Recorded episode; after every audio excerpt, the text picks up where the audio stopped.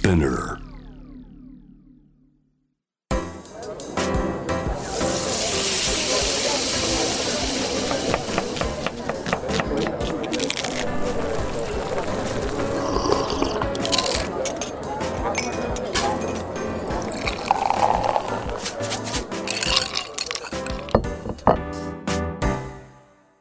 アジナ副音声Voice of Food 平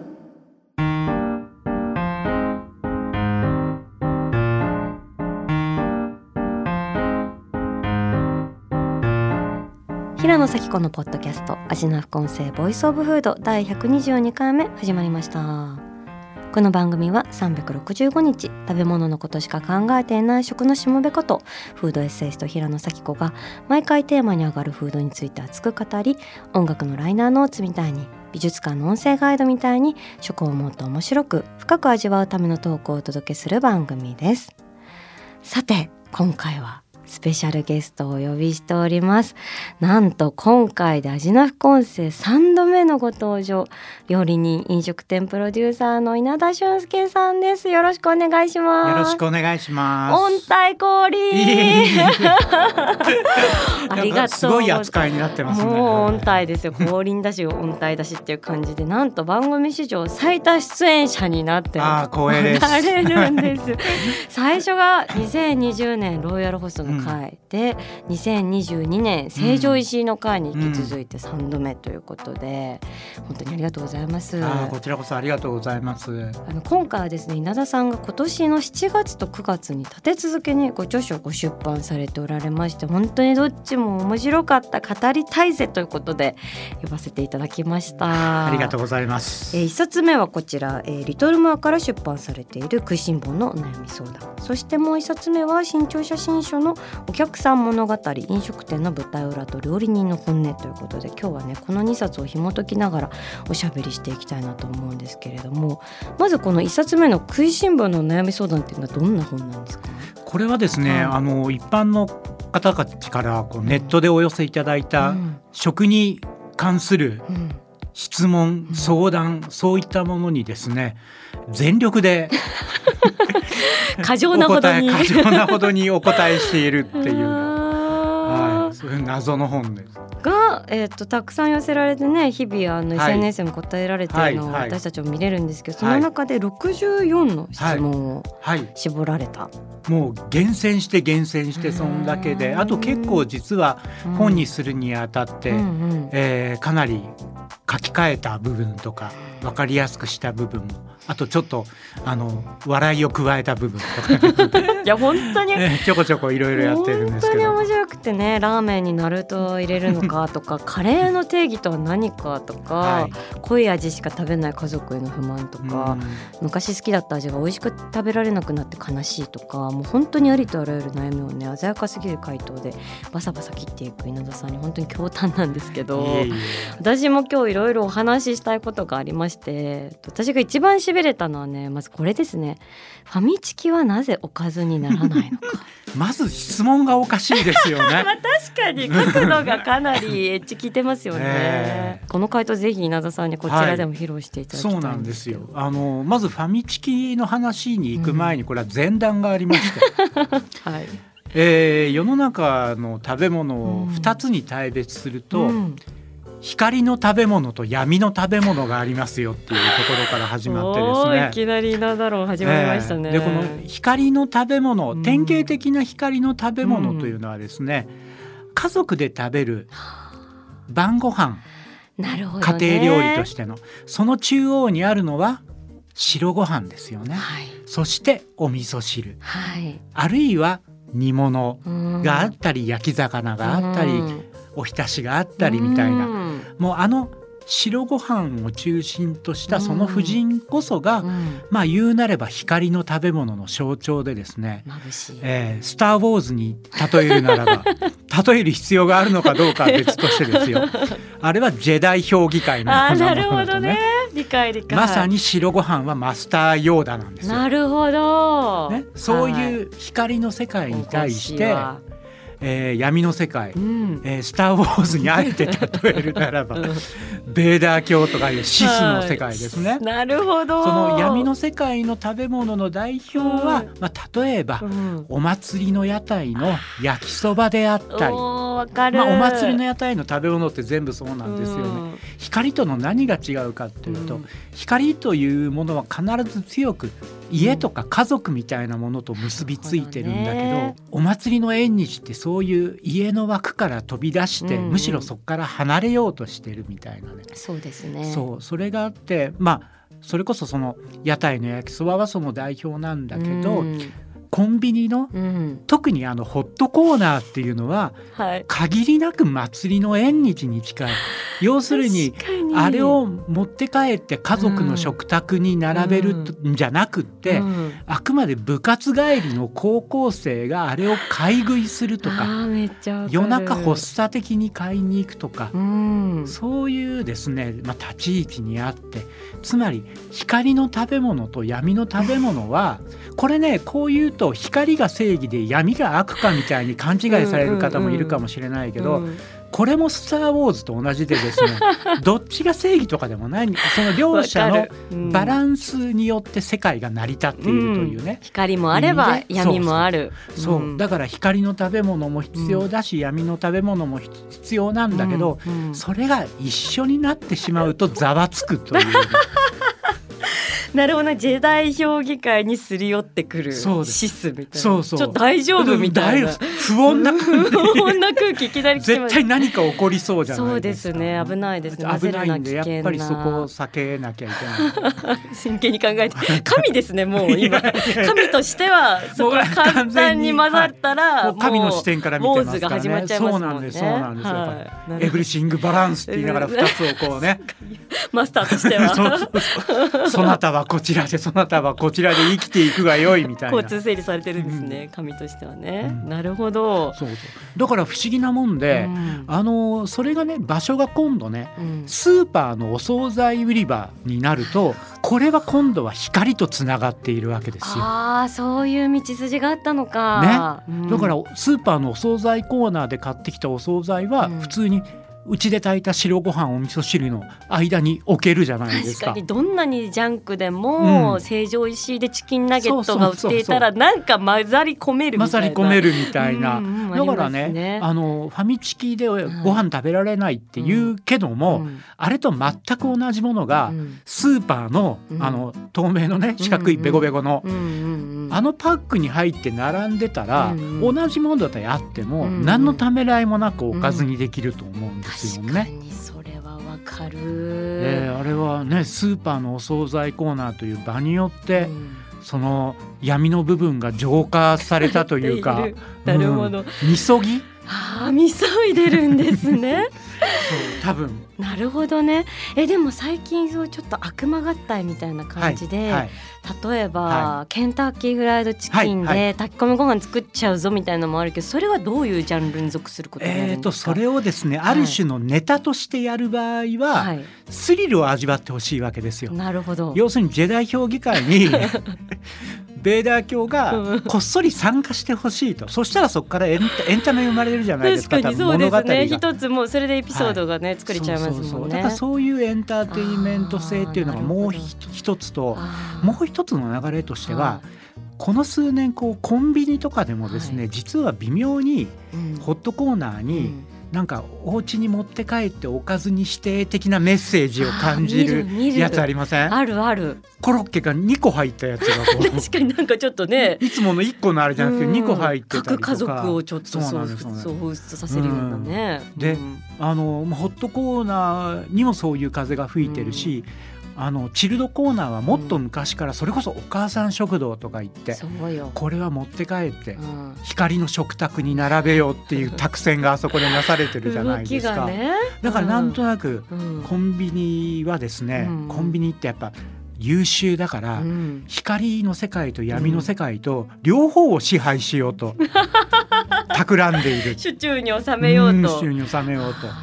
恐ろしいことですよフレキシブルですねえでもその分類で言うと例えば今悪魔のなんとかとか、うんうん。そういうレシピもいろいろあるじゃないですか、はいはいはい。そういうものについてはどういう、あこれもやっぱそうですね。わざと、そのはい。平穏な光のうん。家庭のうん。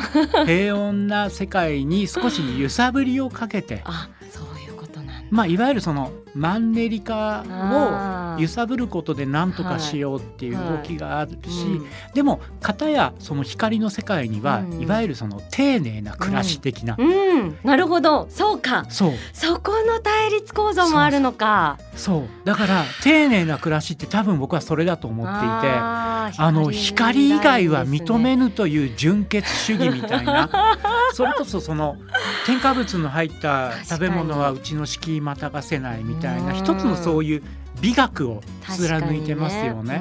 だかららそこでそれはすごく美しい美学なんだけど、見ようによってはちょっと窮屈だったり抑圧的にも感じるっていうそういうのがあって、でその悪魔のにしろ何にしろですね、あのそこに対してちょっと対抗整理というかバランスをさっき言ったじゃないですか、光と闇は正義と悪じゃなくって、両者のバランスによって世界が成り立ってる。なるね、そっか。じゃあ丁寧な暮らしあり時短の悪魔飯ありみたいな。そうですそうです。まさにまさにまさに、はい、でもその間を行ったり来たりしてるのは稲田さんのレシピですよね。僕はそこを目指してうん僕はあの自分のライフスタイルを、うん。あの丁寧な雑暮らしと定義してるんですけどうも鋭い。うんだからあの雑でうん永遠ですみたいなね、うん。誰かみたいな口調。ちょっと今キャラが変わっちゃいましたけどね。関西からのはい。はい、基本的な光の世界を大事にしたい、うん。メインにしたいとは思いつつ、うんうんそこに必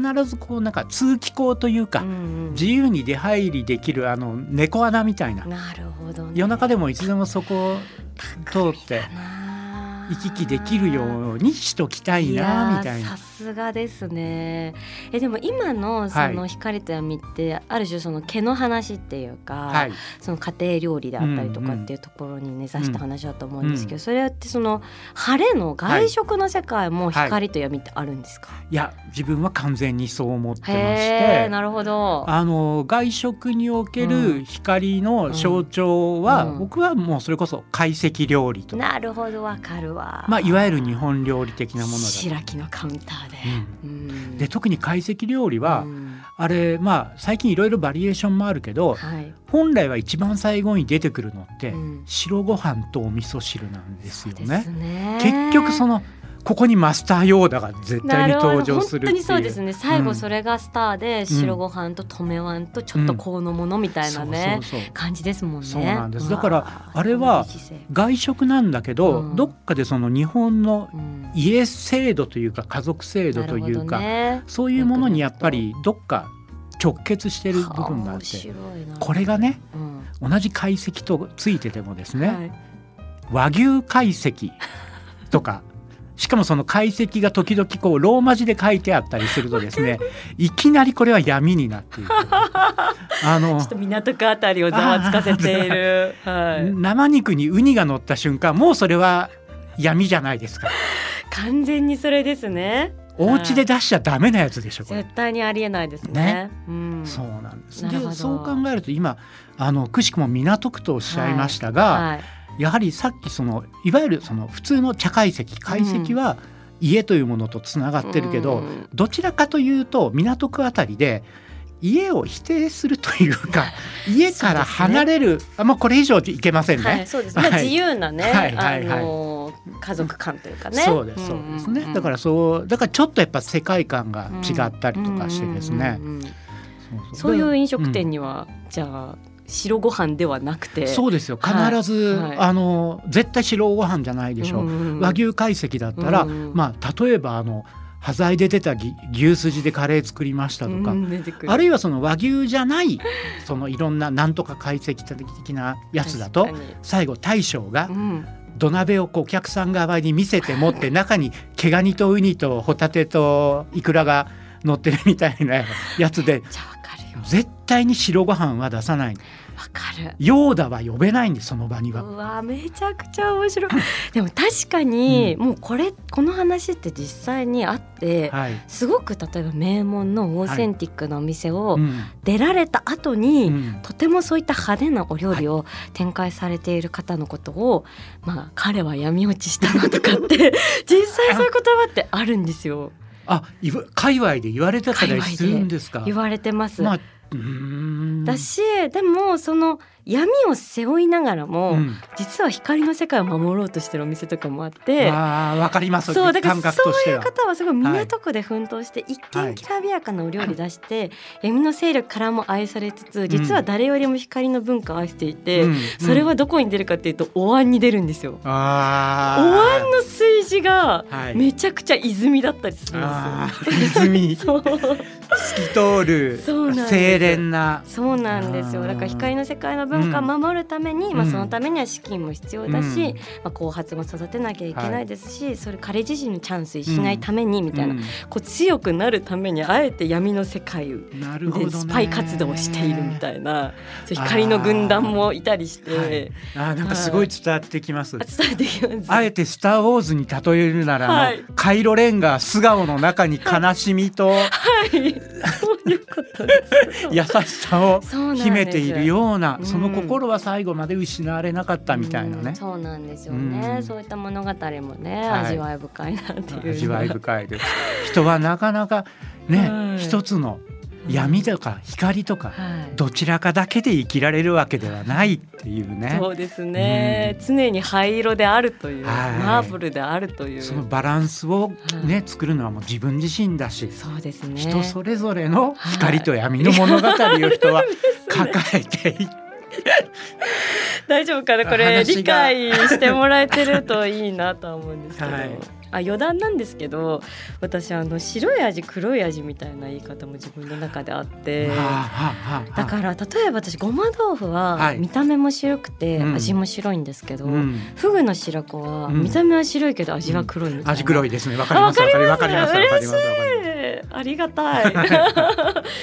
あと私あの稲田先生のお話の中でこれはインプットしなきゃいけないっていうので、あの味のフレンズたちとも分かち合いたいのがその美味しさの構成要素としてのまずみの話。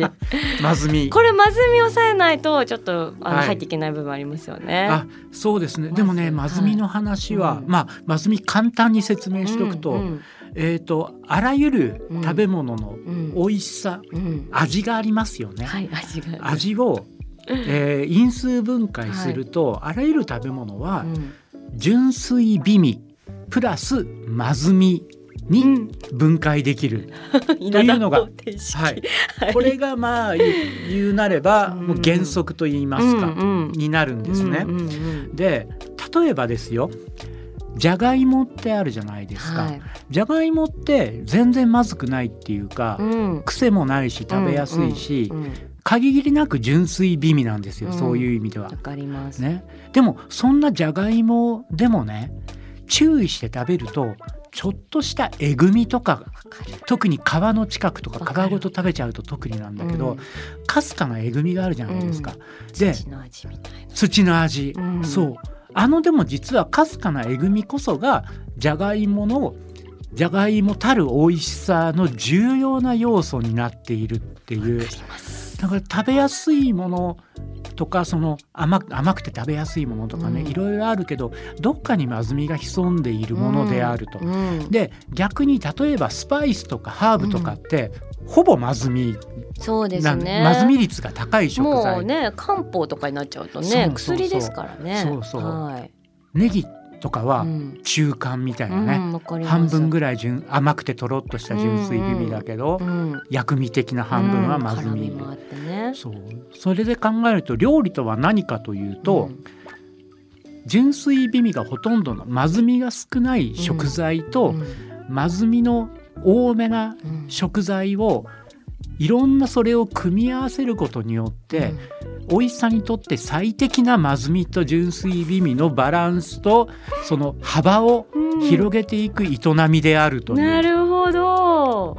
これがまずみ論あそれすごいわかるんですけど、うん。私もなんか味の影っていう風にずっと思ってて、うんうんうんだからつまりその味にも影があって、その影があることで味わいは立体的になるっていうだからまずみイコール私の味の影だなっていう風に思ってたので稲田さんがまずみって言ってた瞬間にはい。めちゃわかるっていう風になったんですけどだから逆に私あのピカピカのはい。影の全くない料理っていうか、はい。影あるんだけど、できる限り影を減らした料理って結構意外とあったりするじゃないですか。だからそれって私本当にツルツルすぎて面白くないなっていうふうに思っちゃうというか、はい。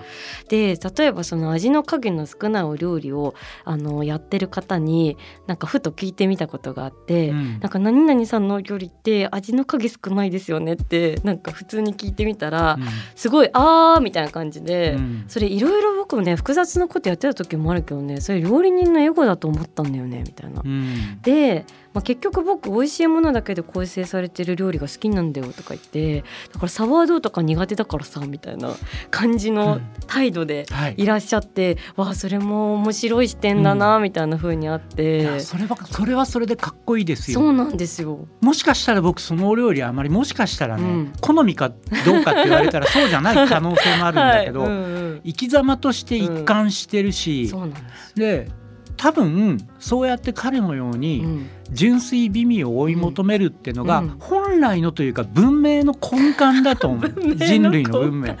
でもうん。なぜかあの人間は光だけ。で またあまたまた光と闇のコントラスト。ピカピカしたものだけではいけらなくて、うんどっかで影を求めてしまうから、どうしてもそのまずみをそこに加えて、うん。まずみってやっぱねどっかでねこう、うん。ああ俺は今生きてるっていう実感みたいなものを感じさせてくれる。そうなの。例えばちょっと具体的なお料理でお願いします。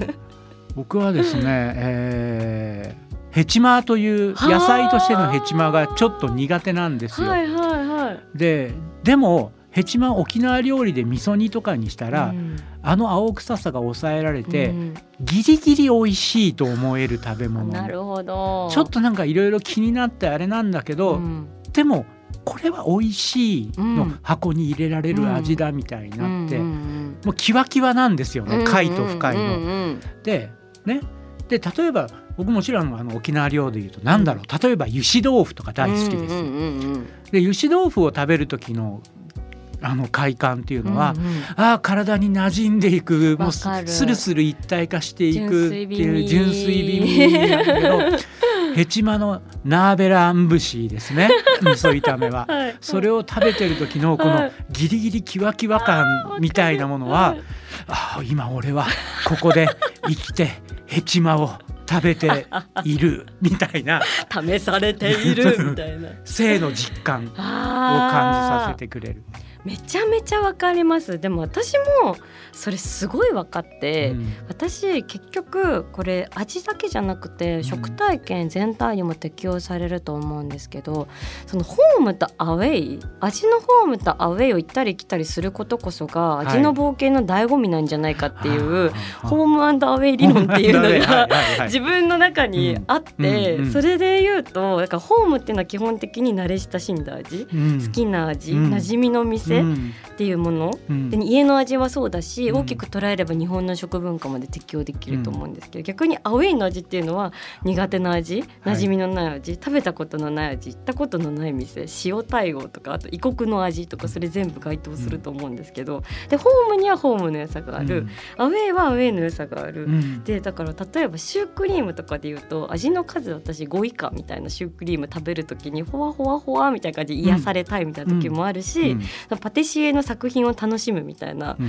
未知なる味の組み合わせを旅するアウェイの味みたいなのもあってそうどっちがいいとかじゃなくてただその両極を行ったり来たりするダイナミズムにこそ食べることの喜びって最大化されていくっていうはい。思いがあるんですけど。それは僕もすごくわかりますね。もちろんうん。僕はそういうアウェー的な、うん。特にそのアウェーの中でもアウェーの距離が長い食べ物好きな自覚はありますけど。アウ、ェイの距離長い。例えばアウェイの距離長い食べ物、えー例えば南インド料理とかですね。そっか、まさに。元をたどればね、ううん。んえ最初はアウェイのすごい距離長かったんですか？長かったです。ああんな長い料理なかったですよ。えどういう印象だったんですか？最初食べた時。なんでしょうね。美味しいのかどうかすらよくわからないところから。あそっか。そこから始まった旅だったんですね、そう。だからそういうの好きなんですけど間違いなく、うん。でもそればっかりは絶対に嫌みたいなところがあって、うん。うんだからいわゆるそのミールスとかだと、そのアウェーなやつとうん。近しいものが混在しているからこそ。あーなるほど。なんかそこの中でそのプレートの中で行ったり来たりできるみたいなね。でもそれ超わかるんですけど私あのカレー好きな方がうん。みんな否定してる、うん。あのドレッシングはい。であのなんかオレンジ色のドレッシングあるじゃないですか、うん。サラダにかけてあるやつ、うん。あれ私にとってのホームなんですよ、うんだから逆に癒されるっていうか、うん。もうなんかよすがみたいな、はい。ありがとうございますみたいな風に思っちゃう部分ってあってそういうことなんですかね。そうですね。だからそういう部分はやっぱり 必要だし、うんうん。アウェーアウェーアウェーもうまあ楽しいといえば楽しいんだけど、なんかなどっかにこうホームと行ったり来たりしながらじゃないと、アウェーのなんか価値がちょっとすり減っていくというか、んんんなんかお驚きがあるはずなのにもううん。麻痺してしまうみたいなのもちょっと 確かに。もったいないなっていう。そうですよね。距離を常に確認しながらアウェーの楽しみたいなみたいなのありますね。めっちゃわかるな。私それで言うと、うん。あの一番楽しむ楽しいというか、はい。一番ワクワクするのはそのアウェーがホームになる瞬間そうなんですうよ。嬉しい共はい感して、例えばだから苦手な味ね楽しまれるプロだと稲田さんは思ってるんですけど、本当苦手な味が好きになれた瞬間の感動とか、うんあとその全然相手にされてないと思ってた寡黙な大将がある日ボソッと「冷やし中華あるけどどう?」みたいなことを言 しかもわれ冷やしそう。裏メニューうんあったみたいなのとかはもうやっぱはい興奮しちゃいます。わかりますよ。うそのんだ大体そうやってアウェーというか、うんまあ極端な話嫌いから好きになったものってうんもともと好きだったものようんりやっぱりこう印象的なんですよね。そうですよね月9と一緒ですよね。えな月9わからなかった。月9のなんかラブコメとかって、はい最最初出会う時最悪じゃないですか。ああそのパターンはよくありますね。なんかいきなりなんか出会って、はい超嫌なやつみたいな、はいあいつみたいなところから 始まってみたいな、あれみたいな。ああもうそれ古今東西そうです。ラブコメってそういうものですストーリーよね。テリングの流儀というか、ねはい。あそれはありますうね。逆に言うと、うんそのホームだったものが はいアウェーになってしまう悲しみってありません？いやまさにねそれもね、あのアウェーって言っても、うんめっちゃアウェーに行くわけじゃないじゃないですかうん。そうそうそうそう。ちょっと外れちゃうっていうか。そうあの時のなんか大事なものを失ってしまった、あなたが悪いの私が悪いのみたいな、うん なんかどっちも辛いみたいな。かそうなんだろうその場合って うん、変わってしまったのは自分の方なわけですよね。食べ物の方はずっと変わらずにいてくれてたはずなんです。そうなんですよ。いやだからそれで私広田のシュークリームとかって、はい、ずっと好きでいたいっていう気持ちがめっちゃあるんですよ。今のところまだ大丈夫ですか？だからもう恐る恐るはい？確かめてます、はい、これが嫌いになったら私は私じゃなくなっちゃうっていうんうんううん。謎のこだわりみたいなのがあって。好きでいたいけど、はい。でももっと美味しいシュークリームとか知っちゃってるわけじゃないですか、でも、うん。あの味が好きって言える自分でいたいみたいない。もうちょっと強がりですよねこはい。こまで来るとね、でもなんか、うん。広田のシュークリームってうん。超そうなりそうなイメージがちょっと待って。あるそれんはですけどね。そうですね。よね。あ僕にとってのそれは、うん。あもしかしたらうんブルボンのお菓子かもしれなわかる。い。ずっと好きでいたいし今のところは大丈夫。私もずっと好きです。私でもルマンドは自信あるな。あ広田よりはルマンドルマンドがはずっがと好きでキープでき入れる自そうな。信あるな。そうやって言われると、うん。広田の方がうん際どい。ような気はしなくもないですね。あでも私ちょっとバームロールは卒業しちゃったかもしれないです。微妙なんですよあのね。そバームロホワイトロリータとかホワイトローリータそう。最後にでも僕はうん最終的にルマンドさえ残ってくれれば、あるとりあえずルマンドと、まあ、ルルーベラも残して、まあ、あルマンドさえところがね、うん。最近ルマンドって、うん。バリエーションなんか、はい。一口で食べられるちょっと味の違うルマンドとか、なんかこうスタンドパック。小粒のやつあるあるあるあるよ、うん。スタンドパックでよくコンビニに出てるじゃないですか、うん。割と季節ごとにいろいろ出たり、もう本当個人的な意見で申し訳ないんですけど、うん。あれはブルボンさんちょっと勘弁してもらえんやろかみたいな。出ました、い。稲田さんの最適解への反響。最適解なのかなあれに関しては。でもやっぱりね僕もあのルマンド愛が生地ありますから、うん。コンビニであの季節限定、うん。なんかミニルマンドなんとか味みたいなの見ると買っちゃうんですよね。るね買わないわけにはいそう私が食べないで誰が食べるみたいな気持ちにそれに近いか責任感みたいなね責任感も含めて。ねでもなんかあれを食べてるとですねままず一つはやっぱりオリジナルの元々のルマンド愛が強すぎるのか、それと比べてしまう、まあ比べてしまう自分が良くないんだけど、うん。でも比べて少しがっかりしてしまうし、うん。そして自分の中でそのいつかうんルマンドとさよならしなきゃいけない時期をあの小粒ルマンドによって早めてしまっているのではないだろうかっていうそういう怖さが なるほどね。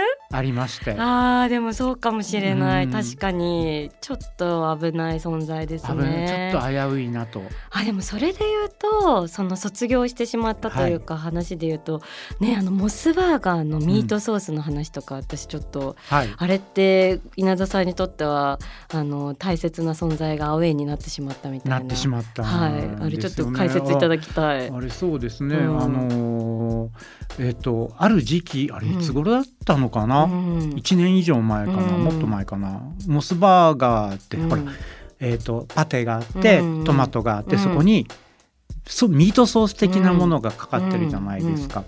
で、えー僕はそこのミートソースうにん。しっかりナツメグが効いていることが自分にとってとてもポイントだったんです。なるほど。モスバーガーあれが生まれた時代っていうのは、うんおそらく日本の洋食にはハンバーグでも何でもナツメグがとてもこううん頻繁に使われてた時代だったから、うんうん。そこの時代に生まれたモスバーガーのソースにナツメグが効いてることは、まあある意味当たり前、普通のことだったんだけど、うんうんでもその後世の中からうん。うんナツメグがどんどん失われていきました。特ナツにメグ排除運動。排除されて 特にねあのファミレスのハンバーグとかは一切入ってないですから、基本的に今今世の中からどんどんナツメグが排除されてマカロニグラタンからも追い出されたミートソースからも追い出されたハンバーグからも追い出された。まずみがなく。なってまずみがなくうん。そぎ落とされた。でモスバーガーのえモスバーガーからもうん。ある時うん。ひっそりとうん。ナツメグが取り除かれてうん。であれなんだろうこれ。なんかの間違いかなって俺が俺俺の間違いかかななって一瞬思ったんですけど。ですけどでもうん。ちょうどその時に、うん。なんとなくモスバーガーうん。のそのポスターとか、まあ、CM もだったのかな、うん。ちょっとその辺は覚えてないですけど、なんかその辺もちょっと雰囲気変わってきて子供がうん。子供が主役になってファミリーでどうぞ小さいお子さんに安心して食べられるっていう、そういうそういうものになったんですね。でそれなら合点がいくと。うんあのやっぱりお子様はうん。ナツメグに抵抗を示される可能性は十分にあるし、うん。しかも今の子供は昔みたいにこう幼い頃からその辺のハンバーグで鍛えられてないからナツメグそうでにすね。やっぱまずみって文化なので、うん。受け入れるためにこうステップというか経験値が必要なんですがやっぱナツメグ経験値が育つ機会が今はないから。そうなるとじゃあモスバーガーが、うん。えー家族連れをしかもその中でも特に小さいお子さんをこれからもっともっと大事にしていくぞっていう結果それをやったのはうん。非常に一貫性があって辻褄があってて。ああよくやったっていうところなんだけどその代わり自分にとっては完全にアウェーなものになってしまった 言ってしまったのねっていう。という、はい、はい。という悲しみのお悲話。しみのお話があったんで す。ちなみに稲田さんってファストフードで、はい俺のためのファストフードだこれは俺のホームだと思えるうんファストフードでそのメニューって何ですか、ホームと言えるのは、はい。やっぱりなんだかんだ言って、はい。マックの、はい。えーダブルチーズバーガーケチャップ抜き、もう完全に決まってるんですね。はい、とはい。フィレオフィッシュ。はい。そこはやっぱケチャップ抜きなんですか？ケチャップ抜きです。絶対。それはどういう理由で？えーケチャップを抜くとですね、うん。非常に肉の味わいが鮮やかになってうん。向上して、なるほどね。はい。じゃあサムライマックとかもはい。ソース抜き。あやりましたね。めちゃくちゃ美味しかったです。めちゃくちゃサムライ美味しい。マックのソース抜き。あそうですか。でもねちょっと覚えてないんであピピクルスがないのかなサムライマックは。だかららソースだけ抜いてそこに多分ピクルスだったと思います。うん僕が必要だと思っているものの、えーなので少しこう惜しい。あとここにピクルスだけ2枚ピョッと挟んでくれたらで僕のもう今はないですけど、うん。マクドナルドの最高傑作は、うん。クォーターパウンダーケチャップ抜きへだったんえ。クォーターパウンダーってどんな構成要素になってるんでしたっけ？構成要素はうん。一見、うん。えーチーズバーガーがそのまま大きくなったはいはい。ような感じなんですけれども、決定的な違いが1箇所だけありまして、うんうんえー普通のチーズバーガーは今のダブルチーズバーガーもそうですけどに入ってる玉ねぎは、うん。あのフリーズドライの玉ねぎを水で戻したものなん詳ですね。しいな。これすごい大事なんですよ。でクォータークォーターパウンダーにも玉ねぎ挟まってるんですけど、これは生の玉ねぎがそうなんだ。だからがバツッとこう辛いんですよ、なるほど、ね。お寿司にわさびが入ってるみたいに、はいはいはいはいはい。だから当時ねなんか辛すぎ玉ねぎ辛すぎるからあれ食べられないっていう人続出してたみたいなかなり切れ味がうん。いい状態で。そうそう。へー。だからでもまあ残念ながらクォーターパウンダーはなくなってしまったので、まあ、その後継者として今、うん。えーダブチーケチャップ抜きを愛してるんですがサムライマックのソース抜きは、うん。そこにかなりいいとこまで行ったんですけどちょっとそのパーツがねあうんちょっと足りちょっと足らなくてうわーダブチーケチャップ抜きちょっと。六本木にもあるんでちょっと収録終わり今から。お腹空いてるんであれいいですよ。本当にねなんか ちょっとしたビストロ行った気分になれますよ。本当ですよ。そうでしょ、はい。あじゃあもう本本当当ステークステークアッシュ。そうそうですね。ステークアはいッシュです、まさに。ステークアッシュいただくような。そうです。そうですそうですああそんな本格的な味を楽しめる、なるほど。味な副音声ボイスオブフード Thank you.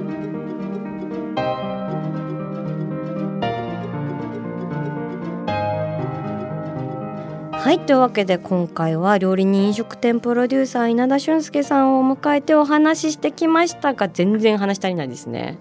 本当ですね。本当に再現ないですね。まだまだね話し足りないけれども私あれも気になってたんですよ。稲田さんがそのアウェーからホームになんとか引き寄せようとして取り組んでおられるあのはい。和菓子との、和菓子。はい、はい。その後のご進捗はどうですか？そうですね。はい前回ご報告させていただいた時はおそらく はい。非常に順調に進展していっそうですよね。手だ頃だと思うんですがやはりだんだんこう頭打ちになってきて 今ちょうど踊り場状態でですねまあ言うなればスランプ。ああそういう時期。うなるほど。もうなんか見えてんすけどねゴールが。まだまだじゃあ。こっからが実は一踏ん張りだなと思なるほってるところです。ど。じゃあ二つ目の扉をこれから開けられるのかっていう、はい。なるほど。わかりました。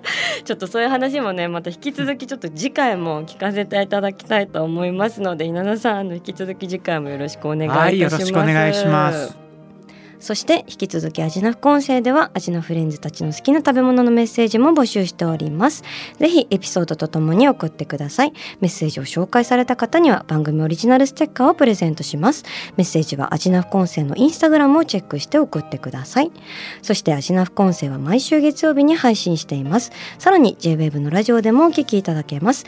毎週金曜日深夜12時30分から FM81.3JWAVE こちらもぜひチェックしてください。平野咲子が届けるアジナ副音声ボイスオブフード次回も食べ物への愛を声にしてお届けしていきます。あーお腹すいた。